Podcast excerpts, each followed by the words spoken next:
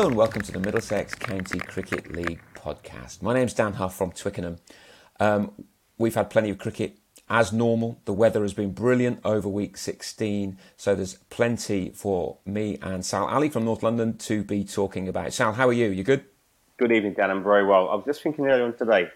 Um, 16 weeks of uninterrupted cricket almost. I mean, there was one week we had some games where the rain did sort of come and go, but if you said before the season started, what the chances of having an 18 week season without any rain, it'd be almost like Leicester win the league, wouldn't it? I mean, in this country, it's unheard of to have uh, Saturdays without rain during the summer. So I'll keep my fingers crossed that we can get through two more weeks to go.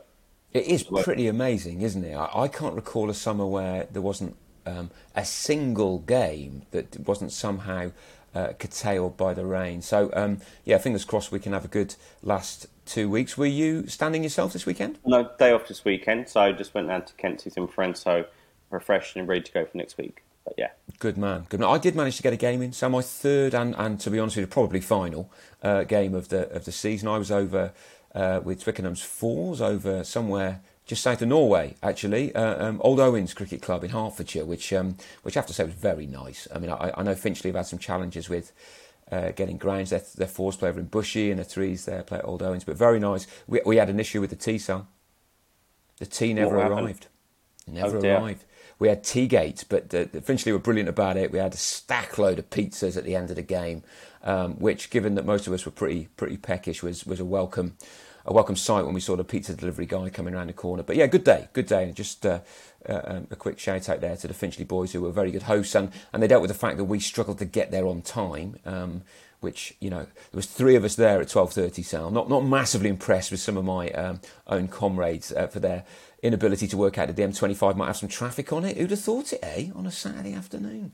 Um, but they, they were brilliant, the Finchley boys, and they, they deservedly won. They, they, they chased our 195 without too many problems. Um, away from uh, the, the, depths of the third tier, um, plenty going on elsewhere, right? And uh, I guess we've been talking up a final Week 18 game between North Middlesex and Teddington is going to be the game to end all games. Well, it ain't going to be that way, is it? Teddington have got the job done. Yes, congratulations to Alistair Pollock and his side and everyone linked to the club. Uh, champions of two games to play. So it's been quite an easy sort of a sort of uh, end to the season, really, rather than the one we imagined. Um, hosted Ealing and a 90 run, 91 run win, which sees them secure the title. And sort of turning that around, what exactly has happened to North Middlesex? They've definitely fallen away badly, haven't they? They have. Um, I did mention this before that I do feel their availability and lack of they've had injuries, um, players away. I think it has come back to eventually caught up with them. Um, they've, they've played games where they probably weren't as strong as they should have been, managed to win games due to maybe individual performances or collective effort. Whereas now, I think it's just about caught up with them and they are sort of drifting away. Well, not drifting away because that's the wrong thing to say. They've got 105 points, which is a great effort still. Um, but as I said, um, the, the league title is out of their hands now. Yeah, I mean, I, I guess I guess I, am a bit surprised at that because they, they, they, have got a lot of strength in depth. But, you know, some sides have, have, turned up and played some pretty good cricket against them, haven't they? And Richmond were, were one of those sides. Richmond themselves, plenty to play for. Uh, and they put they put 313 on the board, didn't they, against North Mid, which they couldn't quite chase. Yeah, but Richmond's sort of one day form was pretty impressive with the bat. They do they, score really heavily, don't they? Um, and that's even without Julius Summerau, who's injured at the moment. So um, if he comes back in, and I'm sure you're hoping he's to come back next week, um, that may continue. But still, yeah, a good win for Richmond. Um, out of relegation zone now on the back of that 37 run one win. Um, they did have the, probably the worst possible start they could think of, losing captain Will Phillips in the first over. Um, but Greg King and Tanmay Tanawala both scored 50s. But the highlight of the innings was definitely a brilliant 116 from Adam London, who helped his side to 313. Yeah, I'm not sure I need you to mention Adam London's name too frequently. As we've said before, he does have a habit of scoring runs against Twickenham, and, and to be honest, that's looking like the game of the round, isn't it? Richmond will be playing Twickenham, and if Richmond win, then they're up mathematically. If Twickenham win, then they're above Richmond, and it all goes to, to week 18. And it is, of course, win lose cricket, so one of them uh, will win, providing that no rain uh, comes to, to, to, get in uh, get in the way. Um, Twickenham uh, put up a fight against Shepherd's Bush, but ultimately weren't quite good enough to get um, get the ten points. Yes, um, I mean, yeah, blazing start. Then Neville Talbot was in on fine form. Uh, he is no shrinking violet. You're right. He doesn't hang about. And doesn't hang around. But, but when he was out, it made sort of things quite tricky. And then, um, as I said, great start. Talbot scored 56 or 34 balls. But then his, his dismissal meant Bush came back into the game. Um, Chinmay, Chinmay Mullapudi took towards wicket and four others. Um, actually, I watched some of the highlights of that, and I think four were all played on.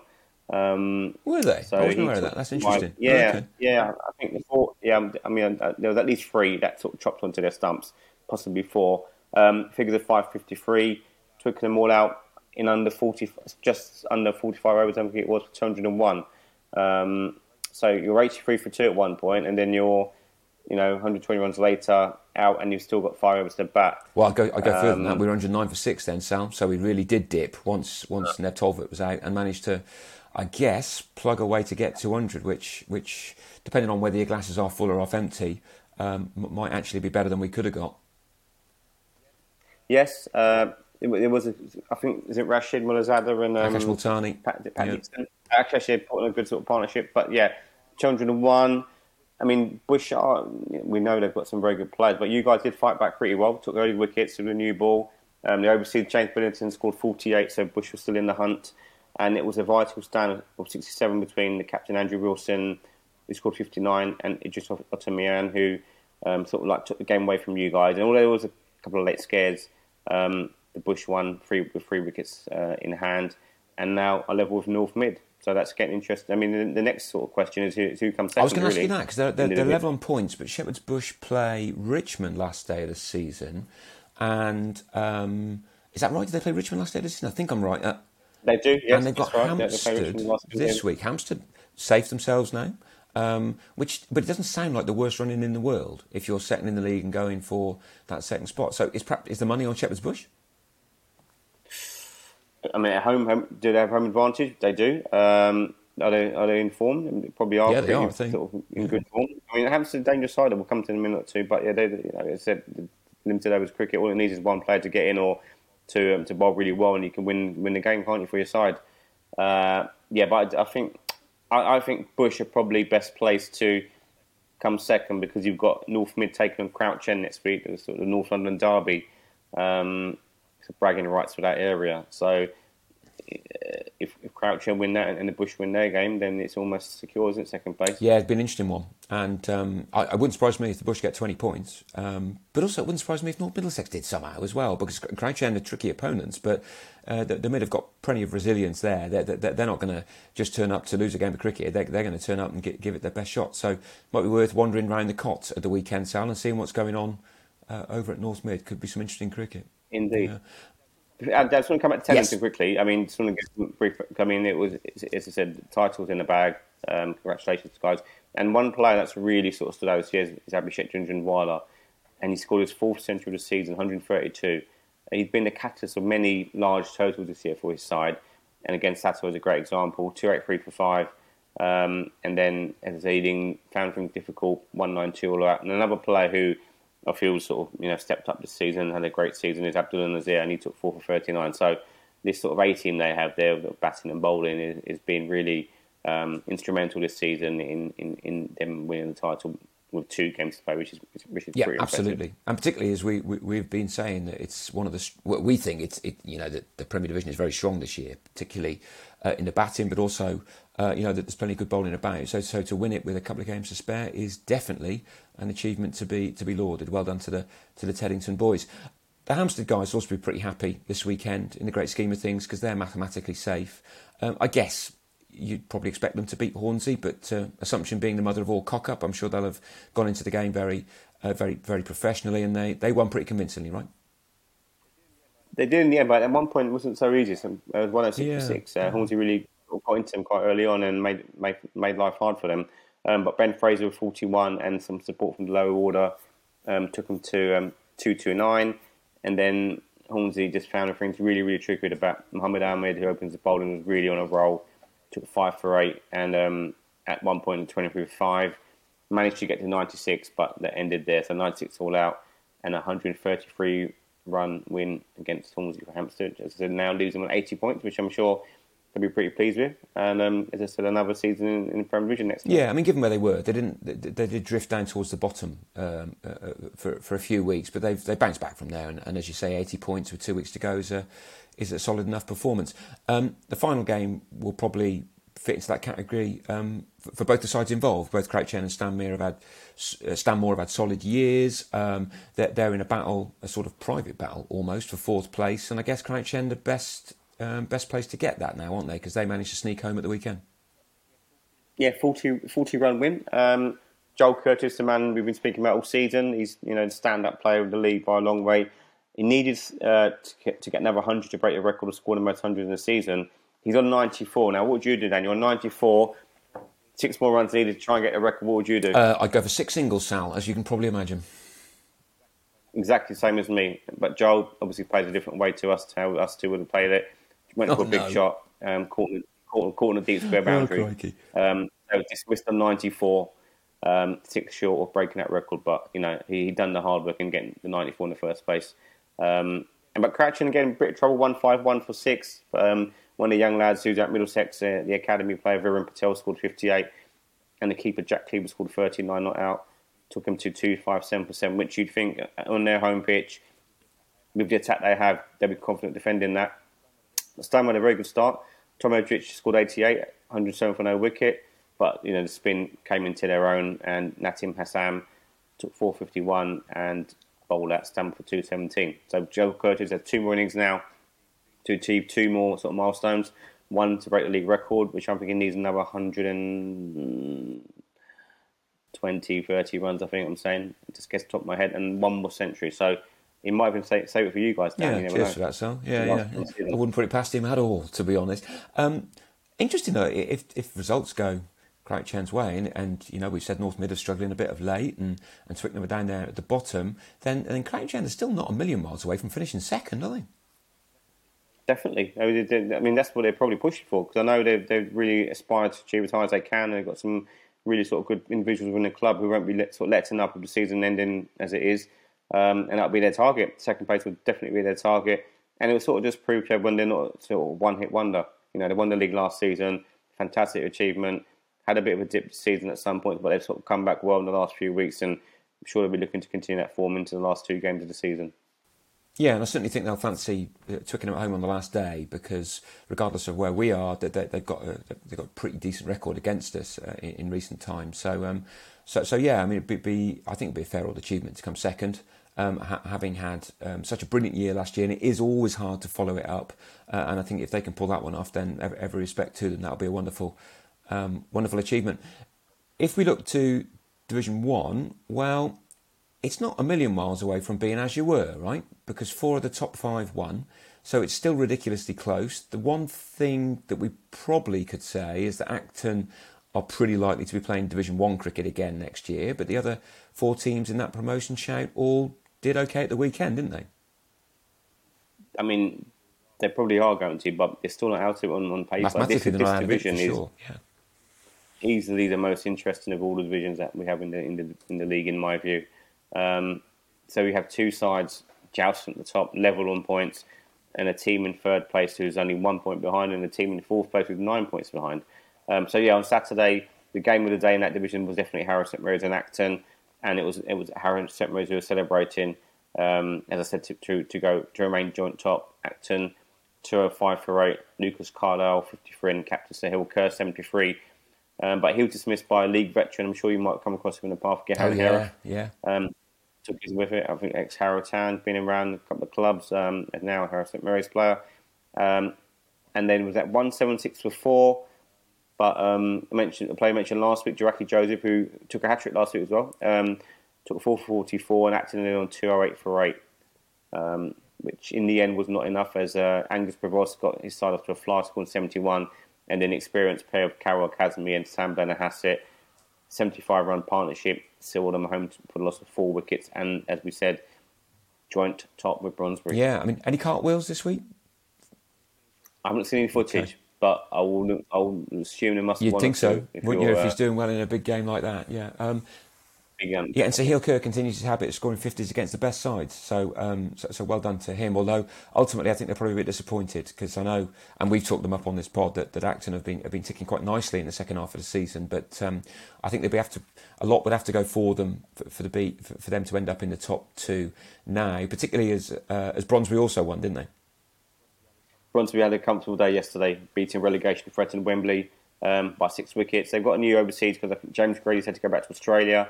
Um, we've got an off, off spinner called Nick Foster who just joined this weekend. He had a decent start, um, taking through 32. Wembley 130 all out. Uh, and then another Middlesex talent, uh, Nathan Fernandez, scored 37. And then we now, so now means next week, we've got a great game next week. It's Harrow St Mary's hosting Brondesbury. Interesting. Interesting. And I think Finchley will be looking at that very closely, won't they? Because they're still one point behind the both of them. They're, they're, they're still in a decent position after, well, a bit of a trouncing for poor old Enfield. Yeah, I think we had a couple of bodies missed, I know uh, I spoke to a couple of guys a couple of weeks back, and they did say this weekend there was going to be light in terms of bodies for the first team, and that was proven yesterday. Um, eight wicket win for uh, Finch, as you said. Enfield all out for 85. Seb Professor Hatchett took five, and then Will Leggett wasted sort of no time, 45 not out, and Finchy, as we said, are in the hunt, definitely one point off the top two. And who they play next week? Go on. Oof. North London. So it's like a super. It's like it's almost like two semi-finals, effectively in some ways. Um, it's like Super Saturday next weekend. Yeah, so the top four all play each other. And that, I mean, that does actually change it a bit for Acton, doesn't it? Because two of the sides above them will lose next weekend. So if they can beat uh, Osterley at home, then that they, they could quite plausibly be right back in it, even if they're still, uh, you know, only in say fourth place. So yeah, that division really is um, interesting. Although at the bottom, the Great Escape that I was talking about with Enfield, um, yeah, um, that that's not happening. And uh, I mean, I feel a bit for Enfield. I mean, I know they've had availability challenges, and I remember there was one game earlier this season where four players got injured in the warm up. I mean, blinking heck, you know, the, the, the cricketing gods are against you then. But uh, they they're all but gone. They're 17 points behind Barnes and Wembley are basically gone, Sal, aren't they? 13 points behind Barnes now. I mean, you say about Enfield, but they're playing Barnes. Yeah, they are, aren't they? Actually, yeah. They, they beat them. They're only seven points behind going to the last game of the season. Um, so that bottom three, it's not decided yet. I don't think it, next week is a huge game at the bottom of the table. But yeah, but Wembley, I just can't buy a win, can yeah. at the moment? And I think the longer you sort of go on, the harder it gets mentally and physically to get yourself, you know, up for these. Well, not to get up for these games, but to be in a position where you can try and win these games. Um, you know, just actual confidence is pretty low, but they'll be given a good shot. Um, as I said, so that, that, it's an intriguing position down there at the bottom as well in terms of who sort of stays up yeah. and who who goes. I mean, that's down. a fair point, isn't it? All Enfield can do against Barnes turn up and try and beat them, and if they beat them, well, they could be. You know, they could be seven points behind, eight points behind, nine points behind, but they're still in it. In, in the last, you know, taking it to the last day of the season means that you're um, you got a chance. So, uh, so yeah, another one, another one to watch. North London got there thinking about the top of the table again. So North London still very much in this equation. They're nine points behind Brondesbury and Harrow St Mary's. But it looks like a tight one on paper, Sal. One wicket win. Um, uh, brilliant, brilliant yeah, so not, No, it was um, a five run win, wasn't it? I'm getting this wrong. Yes, wow. Yes, yeah, five run. Uh, I just got home in time to sort of catch it on um, on, on the stream. Um, we batted first, scored 184, had a sort of decent sort of individual sort of innings from a couple of players. Will Burridge, one of the young lads, scored 31. Um, Matt Riley again got 42, sort of got in and then got out frustratingly. And one of our sort of senior players on the side, Sam Barden, hang around at the end and hit a valuable 30 not out. Um, Jim Gattin, who's been back in the side last couple of weeks, took five wickets. But 184 is one sort of, I mean, I'll mention this now on the pod. I mean, we are in full place and we've had a great season. But if I was to ask you how many times do you think we've scored over 210 this season, what would you say? Well, I always, I've always thought actually that North London is. If, if you had an average score to win a game at a ground in Middlesex, I'd have thought North London's average score would be lower than most. I think you can win games with 150 at North London relatively frequently, where some grounds, Enfield, for, for example, you might need plenty more than that. So, how many times have you scored more than 210, you say? Um, yeah, in the whole season. I don't remember you scoring more than that at all, actually. Is that right? Is it none? Just, just once against Enfield. So we read through, yeah. I mean, so we've relied on bowling quite heavily, and we have, like you said, defended well at home and got some crucial wins away. Um, so it's one of them things where you just think, you know, if we had someone who can knock another sort of, you know, three, four hundred runs for us, we'd be definitely in that promotion, probably, you know, in the top two. But anyway, we're where we are and we're happy where we are. It's a great position to be in. You know, if at the beginning of the season, would you have more than 100 points after losing your first game? You'd be more yeah. than happy with that. So, as I said, but second from Winchmore again, they had a decent start. Um, Kevin Van scored 48. And it looked like at one point it was going to be Winchmore Hill win because uh, Jim Gattin, Batten, who scored 53, um, they needed something like, I think, 5 on over going to the last 15 overs with four wickets down. You fancy them, especially with him batting as well. But um, left arm spinner Vivek produced a cracker with delivery, took the wicket of Gattin. And then after that, sort of Mitchell Hill kind of, sort of, I don't know, played some interesting sort of shots, which I'm sure they'll be thinking about in hindsight, where they needed sort of a couple of balls went up in the air. Some good sort of keeper from our keeper, Dan Matthews. But then, so nine down, I think they needed around 30 to win, so you definitely feel that North London got the game in the bag. But the last pair, um, Rob Sobers and Charlie Avent, batted really sensibly, taking three or four on over, not taking any risks. Um, so it came down to the last over and needed nine to win. But one of the players had the ball in his hand, it's going to be Will Jones, and he kept his cool and took the wicket with a penultimate ball. Cue uh, massive celebrations. Fantastic stuff from a cricketing perspective. And to be clear, when I was talking about lower than average scores, if you compare North London's ground with the rest of Middlesex, that wasn't a criticism. It's a great cricket wicket. No. And, and the amount of games over the years that I've seen, you know, 180 versus 160, it's proper game cricket. It's not a shootout. It's not baseball. It, it's it, it's you know the type of thing that will keep you on the on the edge of your seat, just like it. It, it sounds like it did on, on, on Saturday. So the mood in the camp there at North London is still positive. It's got to be, hasn't it? Yeah, yeah, I mean, as I said, next week Finchley, it's like a semi final. You know, uh, you win there and you've got a final game to try and get to the Prem. So everyone's buzzing. Uh, our twos won as well yesterday, so it's good atmosphere. I wasn't there at the club, but everyone seemed to be in good spirits. So yeah, um, availability is good. So we'll go into that game away at Finchley in in of high in, in good spirits and hopefully, you know, pull off yep. a win. I'll be following with interest, as I'm sure will many others. Sounds like a really interesting encounter uh, um, incoming there final game in the division, well, Barnes uh, played Osterley, didn't they? And I guess when you put 2 4 3 on the board, you think you got a chance, but Osterley just about got there, didn't they? As we mentioned so many times in this pod, Osterley don't do simple wins, do they? There's no. got to be some kind of, some kind of drama before, isn't it? Yeah. Um, I mean, Joe Jenkins gave Osterley a bit of run medicine, smashing 57 and 34 balls. Barnes posted 2 4 3. Um, bowling, they'll probably look back and think we lacked a bit of discipline, conceding 45 extras. Um, yeah, that's not good. But they've got a guy in good form at the moment, Zahra Hussain. Um, again, and he doesn't hang around for sure. Scored 67 runs, 56 in boundaries. Um, so he wasn't obviously you know blocking many. Mm. Um, Austin again, two to six for eight at one point, looking maybe down and out, but they do have you know some sort of resilience, and they've been at the wrong end some sort of you know nervy ending games that they've lost. So they'll be pleased to win this game as they won off the second last ball innings. So um, Possibly, as I said, they're safe for sure. And now Barnes are in that sort of per, not perilous, but tricky sort of position. position yeah. Yeah, tricky. Yeah, and then you know, it makes next week's game so much more crucial. You know, if they win on if they win on Saturday, next week's game would have been irrelevant almost, wouldn't it? But as I said, that win gives Enfield some sort of well, if they'd won on Saturday, they would have been um, they'd have been safe. They'd have been 23 points ahead yeah. of Wembley, but uh, they didn't, so they're not. So um, it definitely looks like we've got an interesting week 17 ahead there. You, you talk about Osterley, an interesting game of cricket. There's there's no club around, I think, in our league where the number eight, nine, and ten are as dangerous as they are generally at Osterley, whoever they are. Um, you know, so many times they they manage to, to to dig themselves out of what looked like long lost situations to get some points out of a game. Um, as an aside, and I want to ask you if you'd ever seen anything like this, Sal. Uh, Twickenham twos played Osterley twos on Saturday. Big game in Division One of the second tier. And it went down to the last over. Osterley batted first, and, and Twickenham, um, you know, it was a bit ebb and flow, very much looking like they're going to win it at one point, and then Osterley got back into it. Goes into the last over, um, needed something like eight to win. There were two run outs, there was loads of scrambled running. It was all, all fantastically interesting if you love cricket, but also a bit of a nightmare for, for Twickenham. Just couldn't get the runs. Last ball, three needed to win. The um, the number 11 is in, Hamish Johnston, young lad, with um, Prabhu Dev, who's been really really good for Twickenham twos this year. He's scored an awful lot of runs, um, and they managed to scramble two. So the scores are tied if it's uh, if if it's two, and everybody thinks, "Crikey, what a game that is!" Until they see the umpire, who's standing there with his arm uh, going back towards his shoulder, one short, gentlemen. Yeah. And um, so Osterley win by one. Our umpire, I should add, Twickenham's uh, nominated umpire, um, and there were no complaints afterwards. It was just a bit of a brain fade by the number eleven. He didn't get didn't get to the end. So one short called in a game that would have been a tie, and um, it was between two sides who were gunning for promotion out of Division One. Have you ever seen one short called as late as that in a game? It was a new one on me. I'll be honest. Not at all.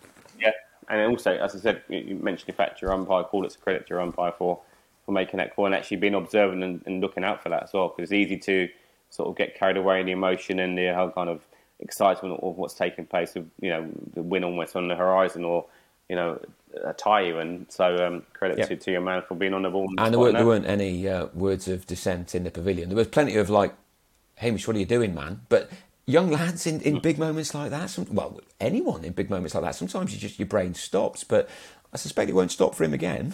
I suspect it's the type of thing he won't he won't repeat twice. But um, I just thought, you know, if anyone, any listeners have heard of stories where one short has been called that late in in, in that sort of uh, situation, we'd be um, we'd be keen to hear from them. In other dramatic news, moving into um, Division Two, uh, Harrowtown lost. They did, and there's another thrilling game that took place. It absolutely was, wasn't it? Yeah. Um, great, amazing chase here from Indian Gymkhana, which again secures their um, safety in, in, the division. Um, as normal, Harrowtown piled on the runs, scoring 287. Sanjay Mishra 61 and Showcut Farouz 85. Um, Adam Batty had took wickets last week. Again, performed well with the ball, taking four wickets. Um, but you know, you, kind of feel, uh, as I said with Indian Gymkhana, that it's a fact it's a great win. But they looked down at one point until a great eight wicket, eight wicket partnership um, between uh, so uh, Ahmed Zaki, one of the players who batted down the order, put in 54 and set up a brilliant finale, and and he got his side home um, in the last over with a nine with a one wicket win, nine down. So congrats to Gymkhana. I mean, not many people will go to Harrowtown and sort of take him on like they've done and match about their own game and beat them. So, as I said, fantastic result from Gymkhana, who, as I said, now are sort of to safe 73 points and comfortable in that position now. Yeah, I agree with that. I mean, chasing 287 in any game of cricket, let's be clear, is an impressive effort. But uh, against a team as dominant as Harrow Town, then you've got to take your hat off to Indian Gym for, for, for pulling that one off. And of course, that does mean that their relegation worries banished. They are mathematically uh, safe now.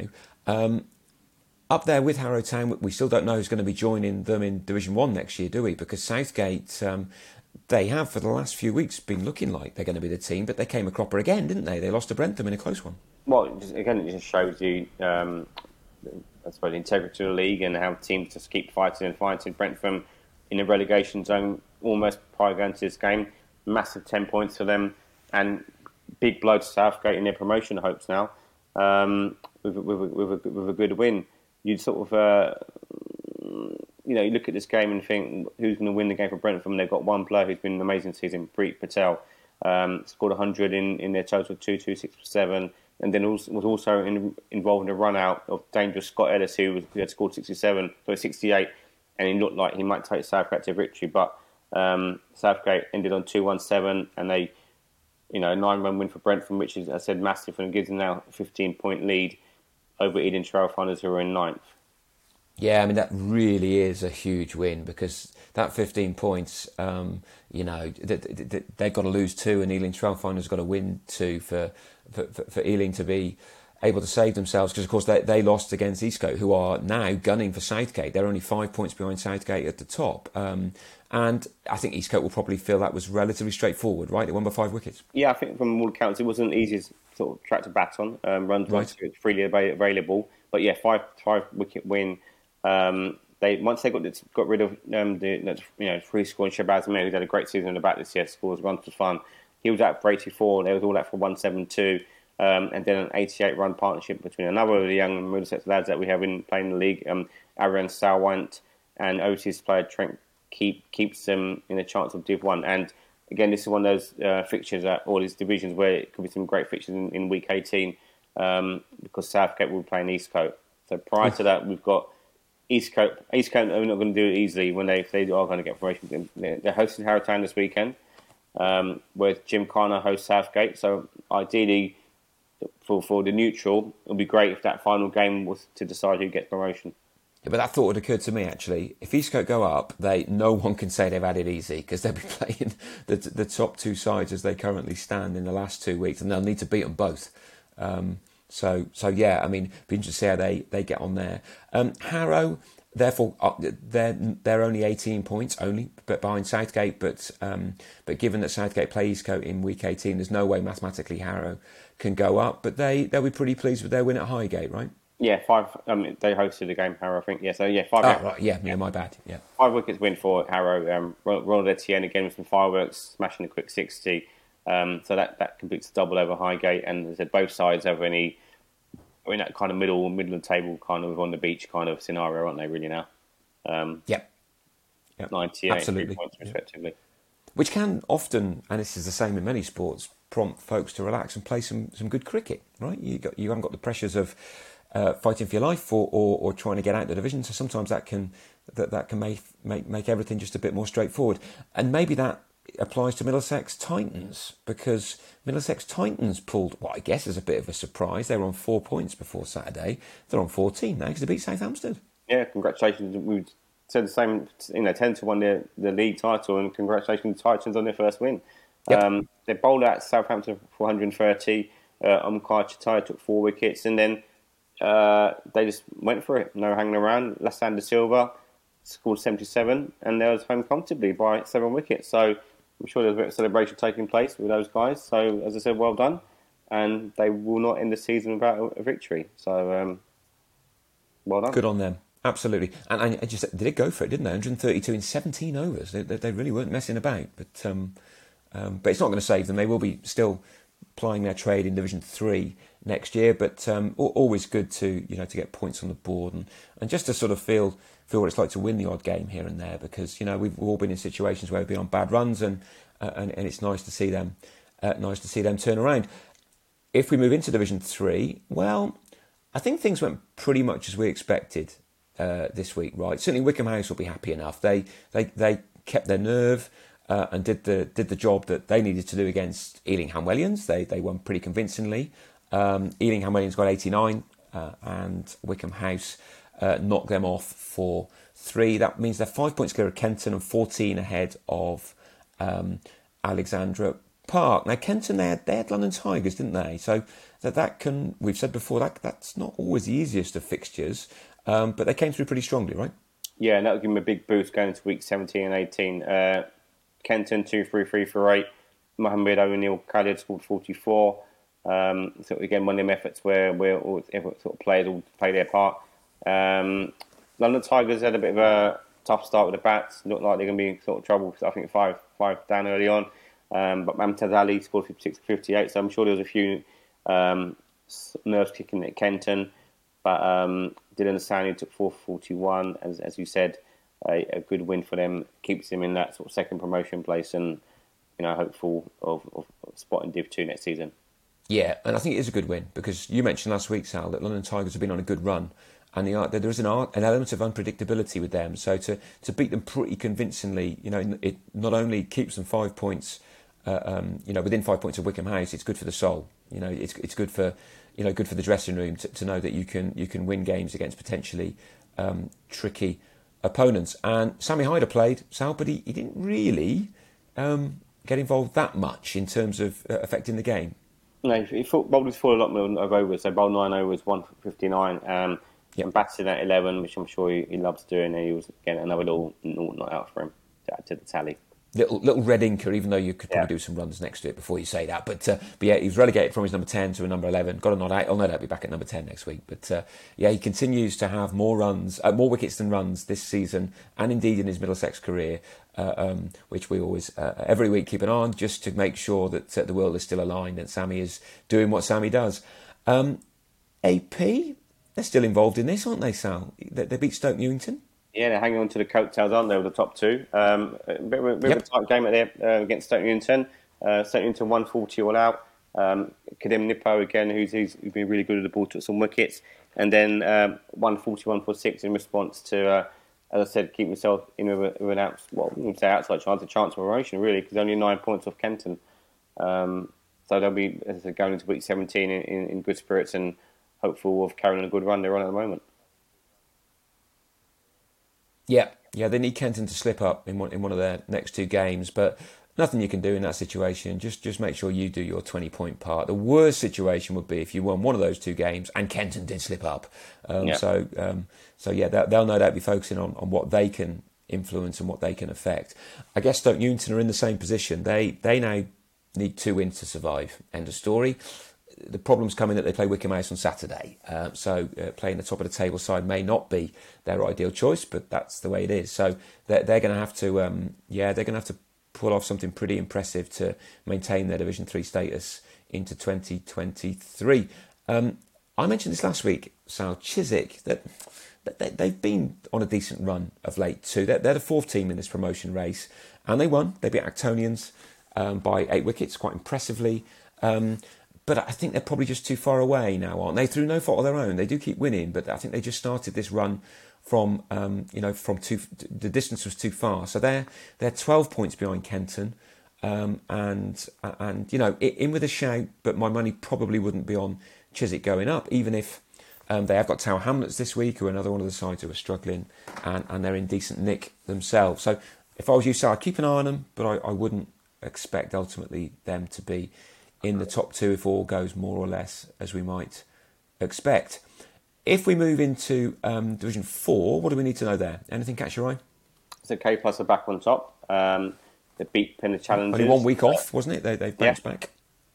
Beat Pinner Challenge quite easily, 2 6 7 for 9, played 1 4 5, and have a nine point lead over Old Isleworthians who are in second place. Um, skipper Primal Patel, 95 of 75 balls, um, and then Kunal Shah 452 with the new with the ball for for K plus as I said, and they now are on 129, and you know looking. I mean, they're already promoted. Um, actually, not not mathematically, but you think they're, they're more or less up in some ways, I suppose. Um, and then it's now old, Old Isleworthians who are kind of looking over his shoulder um, in terms of that second promotion spot.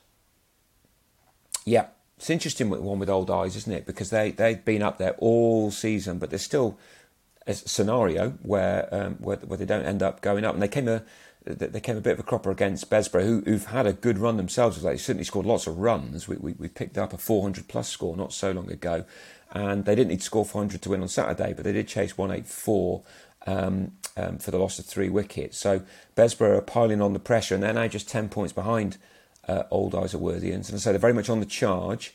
Um, they played Pinner Challengers in week 17, which is a game you'd expect Bessborough to come through. But Old Isleworthians play bottom of the table North London Muslim, so you'd expect them to come through as well. So this this has got something of a, um, you know a week 18 feel to it.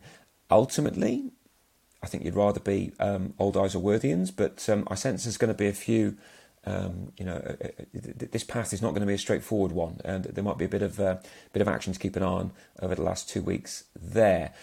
At the bottom, well, Headstone Manor um, did, a, did themselves a massive favour. They beat West Harrow by five wickets, one two one versus one two three four five, and that's seen them jump from bottom of the table right up to eighth. So they're now out of the relegation zone, uh, and they'll be hoping to continue that good form on um, when they play Lanka Lions at the at the weekend. And Lanka Lions, another side that they're not completely out of the promotion race, but I think 15 points away from Old Isles is probably going to be a bridge too too far. But Headstone Manor, yeah, that they they're now uh, four points ahead of Pinner Challengers and nine ahead of North London Muslims. So a bit of cricket to be played down there um, this season um, yet.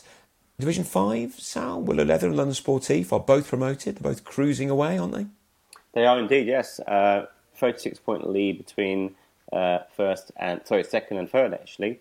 Um, Willow Leather beat United Sports um, by 100 runs, 255 played 155, and then London Sportif beat Peshawar again by almost a similar margin, just under 100 runs, 218 played 129.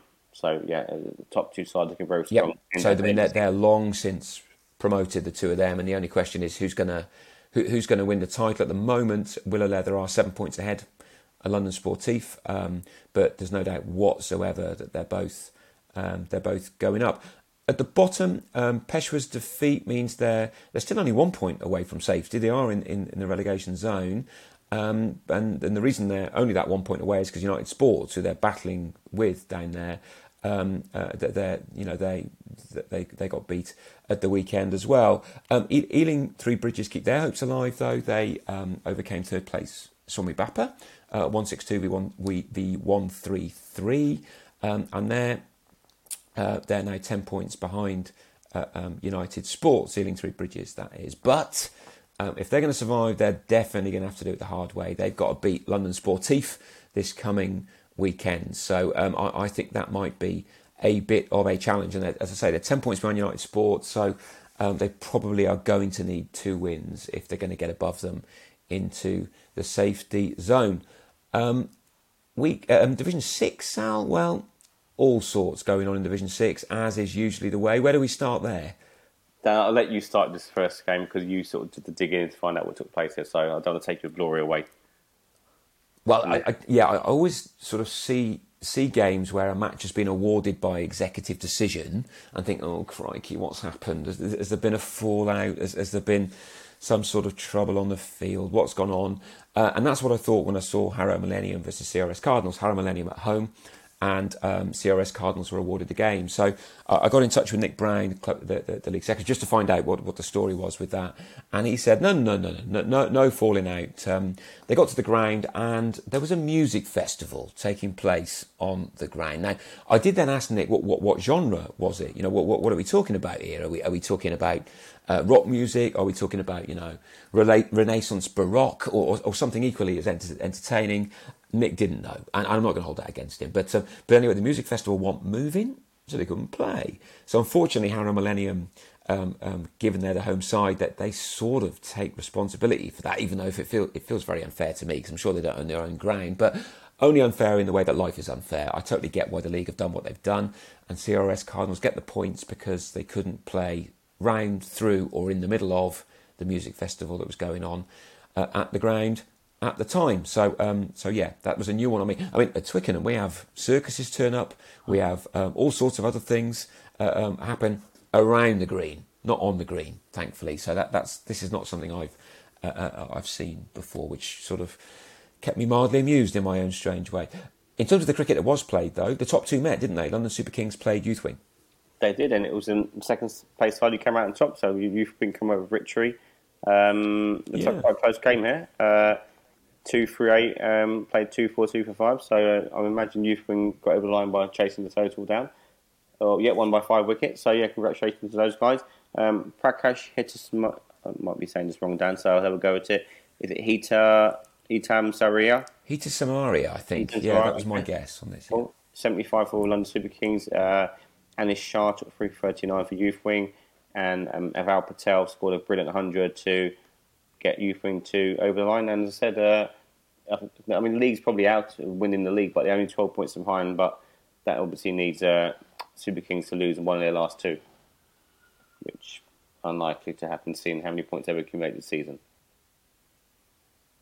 Yep, yep, spot on, spot on. Um, you know, United Sporting Club still still taking an interest in the promotion places. So they're seven points behind Youth Wing, um, and you know, Youth Wing will probably be pretty pretty pleased that United Sporting Club didn't come to the party at the weekend. They lost against Stallions, and Stallions, as we've said before, they've been deducted a you know gazillion points, so mm. they're, they're clearly one of the better teams, even if the league table doesn't reflect that. But it was two seven one v two thirty, so a reasonably high scoring uh, affair, and, and no one else is in the promotion hunt at all. It's going to be two of those three.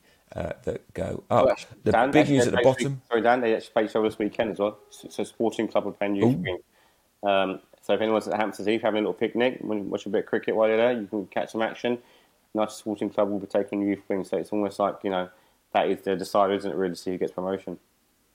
A promotion six pointer, as it were. Yeah, yeah, absolutely, good stuff.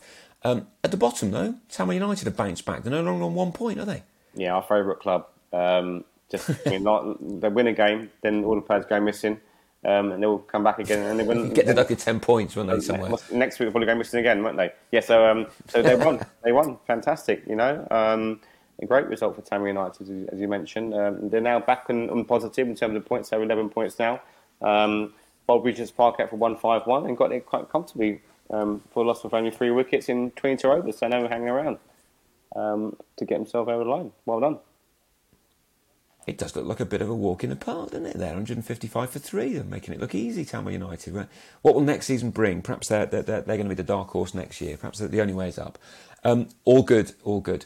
In terms of our high and low scores, worth noting that of course um, the Prem play 100 over cricket at the moment, and I think I'm right in saying that uh, most other leagues do not. So Premier Division sides certainly got an advantage here. Um, and I think the top score in first 11 cricket was in the Prem, wasn't it? Yeah, Richmond 3 1 3 for 8 against North Middlesex. Yep, good effort by Richmond. And um, if we look elsewhere, the um, the low the lower end of the spectrum, we've got Tower Hamlets, yeah, 78 all out. Um, that's the lowest score uh, uh, of any first 11 side last weekend against SKLPC, who, who, who, scored 230. So they won in pretty bombastic style. Um, in terms of the top score in the league, though, Richmond, um, well, Richmond do not win with 313 this week. Hampstead do, don't they? Hampstead fives. Messed game of two halves, isn't it, that one, Dan? Uh, Hampstead fives. Absolutely. My four, goodness me. Yeah. four, four of seven for eight. And Crouch End 97 for nine. So, um, yeah. That was, yeah, uh, just a 300 and whatever it is run victory. Mm. Yeah. Yeah, I mean Southend, Crouch End rather, they get a they get they sort of get a dig in of the day award, don't they? Even though you can't really have a dig in of the day award in limited overs cricket. No. Um, but yeah, I would understand why you wouldn't give it all away though. If you spent you know three hours in the field chasing leather, then I, would make damn sure I tried to bat as long as I could, no matter whether I was gaining any points or not. So respect you for, to Crouch End for not being all out. Crouch End fours there, ninety seven for nine. Um, worth noting in that division. Richmond Fives also managed to um, to score 395. Now you, would think you'd get the top score in the league with that, wouldn't you? You didn't even get the top score in your own division. No. Um, so 395 for six Richmond Fives against Harrow Threes, who themselves got 316. So runs galore in um, in Division Three of the uh, of the third tier. In terms of the lowest score, well, there was a lower score than Tower Hamlet, 78 all out, right? And it involves Stanmore.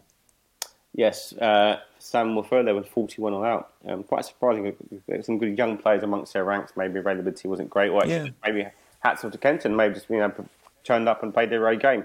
Yeah, and Kenton won it quite easy. Um, won by nine wickets. So chased the total down 45 for one. So yeah, uh, and then you. Yeah, and sometimes it just happens, doesn't it? Yeah. Sometimes everything goes wrong. Batsmen get themselves out. Good players don't do what they should, and all of a sudden you, you've had a nightmare. So that that may be part of it as well. I also saw that Brentham twos was 68 all out. Now 68 all out, clearly not the lowest score of the day, but I couldn't help but notice Brentham were on our top and already promoted, and yet they were 68 all out against Stoke Newington, who, who beat them quite convincingly by six wickets. So it really can happen to anybody, and anyone who's played any amount of cricket will know how true that is.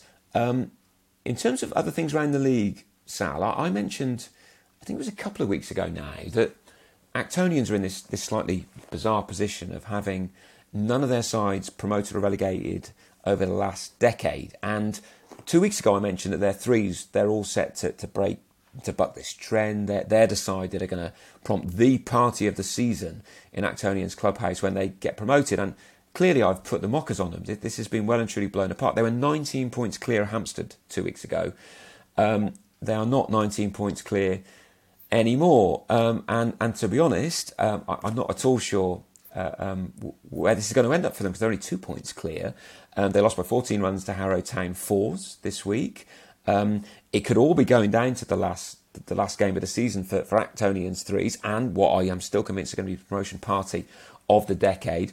Um, they play already uh, relegated Southampton threes this week, but then it's top of the table Harrow St Mary's threes for, for Actonians. So um, it, I, I, think that I think it I think it might not be happening. So I think the promotion party that we were trying to get invited to might have to be delayed yet another year.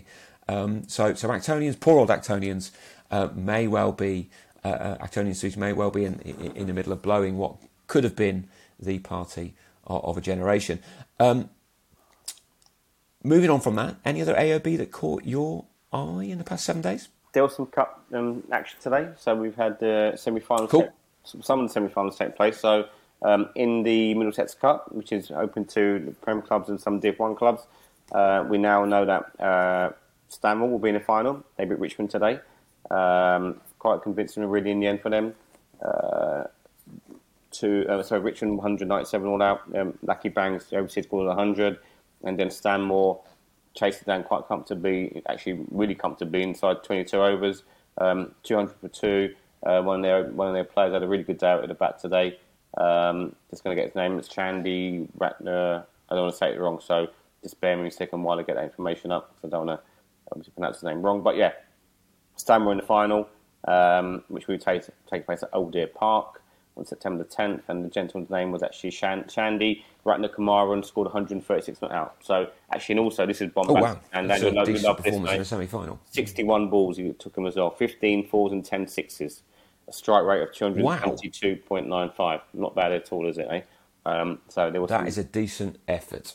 Carnage on the common today. I think you may best way to describe it. But yeah, so um, they're in the final, Carnage and the yeah. they'll be playing either Ealing or Crouch End, who play their game um, next week at Corfton Road. So semi-finals almost deciding that, and we do know the finalists actually in the Middlesex uh, Trophy, and it's going to be actually the top two in the table at the moment. So Harrow Town will be playing Southgate at the Walker Ground, Southgate's ground on September the 10th as well. Um, Southgate beat Southampton by 159 runs, and Brentford had a um, Brentford took a Harrow Town. Harrow Town won by six wickets. Although at one point they were three down for I think six it was in the uh, initial overs early on in the game. But you know they've got some players who can turn games around quite quickly, and they did so. So yeah, Harrow Town 144 for four in 19.3 overs will now be taking on current second place side in the table, Southgate. Interesting, interesting, good stuff. And both of those finals are the 10th of September, aren't they? They are. Yes, that's correct. And actually, also while we want on talk about cover action, actually, so two of our umpires from our um, our league uh, from the panel, um, Tom Rutherford and uh, we. Um, Vinoj Srinivasan. I said his name wrong last time. I might say it wrong today, so apologies, Vinoj. They both um, they both umpired today in the um, the national semi final, which was um, Bexley and Potton. So congratulations to those two for getting that kind of uh, accolade of being recognised to be accolade, able, yeah. yeah, to you know to recognise uh, their abilities are more than capable of standing those kind of levels of game. So yeah, well done to those two. And if we Vinoj again, apologies if I got your second name wrong. all good, all good. And, and, as you say, well done to those guys. That's a, that is a, an accolade to be asked to, to umpire a game, a club game of that stature. Um, a couple of the bits I wanted to throw in. First of all, um, really pleased to hear from uh, Nick Brown, the league secretary, that there will be a annual dinner this year. Um, always good, of course, through the COVID years that they've been um, a lot harder, stroke impossible to, to host. So the date is the 21st of October. I think more details to follow, uh, and, and, I think I'll let Nick do that when they're finalised. Um, but 21st of October is the thing, is the date to put in your diary. It'd be good to see as many people there as possible. They're always good events, um, and um, you know I'd, I'd, strongly encourage clubs to to support them. And secondly, um, we were talking the other week about players who just don't miss games and players who consistently every week turn out for their side. And I think I think I posited the question. I wonder, you know, who's played the most games without without missing one. And I think you um, suggested it might be James Overy from Brondesbury, or he'd be up there because he, he, doesn't seem to miss a game. And um, uh, and even though he's he's recently become a become a, father, he's he's still playing. He's still leading Brondesbury in their charge, um, uh, hopefully back into the Premier League. So um, um, Paul Smith's been in touch and has provided a list, Sal, or obviously since 2002 when we have um, all the data. So uh, in, in, recent times of players who've um, played, well, a top 10 basically players who've uh, and the number of games they've they've played consecutively before missing one because of an injury or, or a or a wedding. And James Overy is top, and he is still going on this streak. He's um, between 2015 and now he's he's played 119 games on the bounce for Brondesbury without anything getting in the way, which I thought was pretty impressive. I'm going to spring this on you, Sal. I've got a top ten in front of me here. Mm. Any idea who might who, who might be in it? Who who's going to be two to ten? Any names you want to fling? Are, fling are we talking so in a row playing most games? Yeah. Yes, that's and the key thing. It's not you, you, can play 70 games and miss one, 70 games miss one, 70 games miss one. You won't be in this list. So it's about who's played consecutive games. And James has played 119. The next best is 110. And then uh, there are five players who've played in the 90s. Uh, then there's an 87, an 86, and an 84. Okay, and of the top 10, three are still going. James Over is one. Um, and then there are two who are still active in the league at the moment. Is Christian Martin one of those players? Christian Martin is in 10th, but he's not uh, one of the ones who's active, as it were, because his streak was 2015 to 2020. Then he missed a game, so he's obviously building up a new streak, but it's Yeah. it's nowhere near the 84 that he managed. So Christian Martin is he's 10th on that list. And have these I think you've done very well. I don't think it's the easiest question in the world. Uh, I love a challenge like this. So, and have some of the players moved club maybe, or they will still play for the same club they was with from the start of their streak, or they're kind of um, Now you're asking questions. Uh, There's at least one player on this list I know has played for two clubs, um, but I assume Paul is talking to us about people who've played consecutive games for whatever club. And is it is it which So if they move in a, in a, in a winter, which division are we talking about here? Are we going from Prem down to Div two, or is it just uh, Prem down to Div three? first eleven cricket, F- first eleven cricket, and I suspect that will mean um, not including the Middlesex Championship divisions, which joined us very recently. Okay, I'm gonna give one more guess before we go because I don't want to keep everyone hanging on for my answers. Um, but they can they're more than welcome to send them to me and you if they want to, um, and let's see if they're correct or not. Okay, let's have a little quick quick quick think. Uh, trying to think of the clubs that have got players who sort of play quite a lot of cricket. Um, this is a tough one, Dan. It's a real tough one, mate. Um, Club, okay, I'll give you. Right, okay. Well, so we'll, we'll we'll leave it at this, as you say. We'll have James Overy Brondesbury. He's top with 119, and well, well, well done there, James. Fantastic effort. Christian Martin is 10th, 84 consecutive games between 2015 and 2020. There's one Twickenham player there. good one. That is. It's not your captain because I know you've been away before. It's not Carlos Nunes. I No, know it's not. Captain. Um, is it Don Manuel G?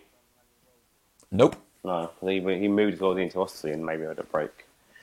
Well, I, I'll be honest. Uh, when I saw the name, I thought, "Are you serious?" Is, it, is and he it's not that he playing? misses a lot of games. Is he still playing the play now? He is still playing. But He he's is still Playing playing. the ones at the moment, by the sounds of it. He is playing in the ones at the moment, Really? Oh, Scott Newman. and he's been away and come back.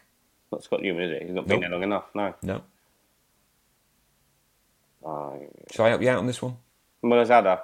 I'd, I'd have needed, I'd have needed a lot of guesses with this one, Sal. To be Is it honest, Rashid Mulazada? it is Rashid Mulazada Yeah. from 2010 to 2015. And it's not that he misses a multitude of games, but he, he just periodically, you know, the, the, he, he struggles a bit with injury. Yeah. Um, and I know there was a period where he had to, you know, there was one or two fam- family challenges and whatnot Yeah. that he, he took Yeah. him away. Um, but yeah, Ash, Ra- Rashid is ninth, 86 games consecutively in 2010 to 2015. So we've got first, we've got ninth, we've got 10th. I'm going to leave it open, Sal, and we, we mean, can talk to people next week. If anyone wants to get in touch with us, then then I'm, I I will reveal all, as it were, um, for those who are that way inclined at about this time in the pod next week. Brilliant. Cool. Right. Always good to end with a trivia question. Um, lots to look forward to in week 17 and of course in week 18 they're going to be two absolute thrillers if you can get down and watch any of the games then uh, then I'd, I'd really recommend one that you do to, do so because there's going to be some good cricket out there. But do talk to Sal and me. We cannot get to every game in the county uh, on a, or anywhere near it on a Saturday. So if there are stories to be told we want to hear them so that we can we can tell whoever happens to listen to, a, to, to our pod so um, let's see what week 17 brings Sal are you umpiring at the weekend I am just back this Saturday. Yeah, I'm not sure where I am at the moment. We don't get told till later on during the week. So yeah, I'll be I'll be Oh, somewhere. of course, yeah, Yeah. yeah, that's right. Yeah. I'll be somewhere. Well, wherever you are, I hope it goes well. I hope Yeah. it doesn't rain. Yep. Hope so. Good, good. And we'll regroup next week. Brilliant, Dan. Take care. Cheers, Sal. All the best. Bye.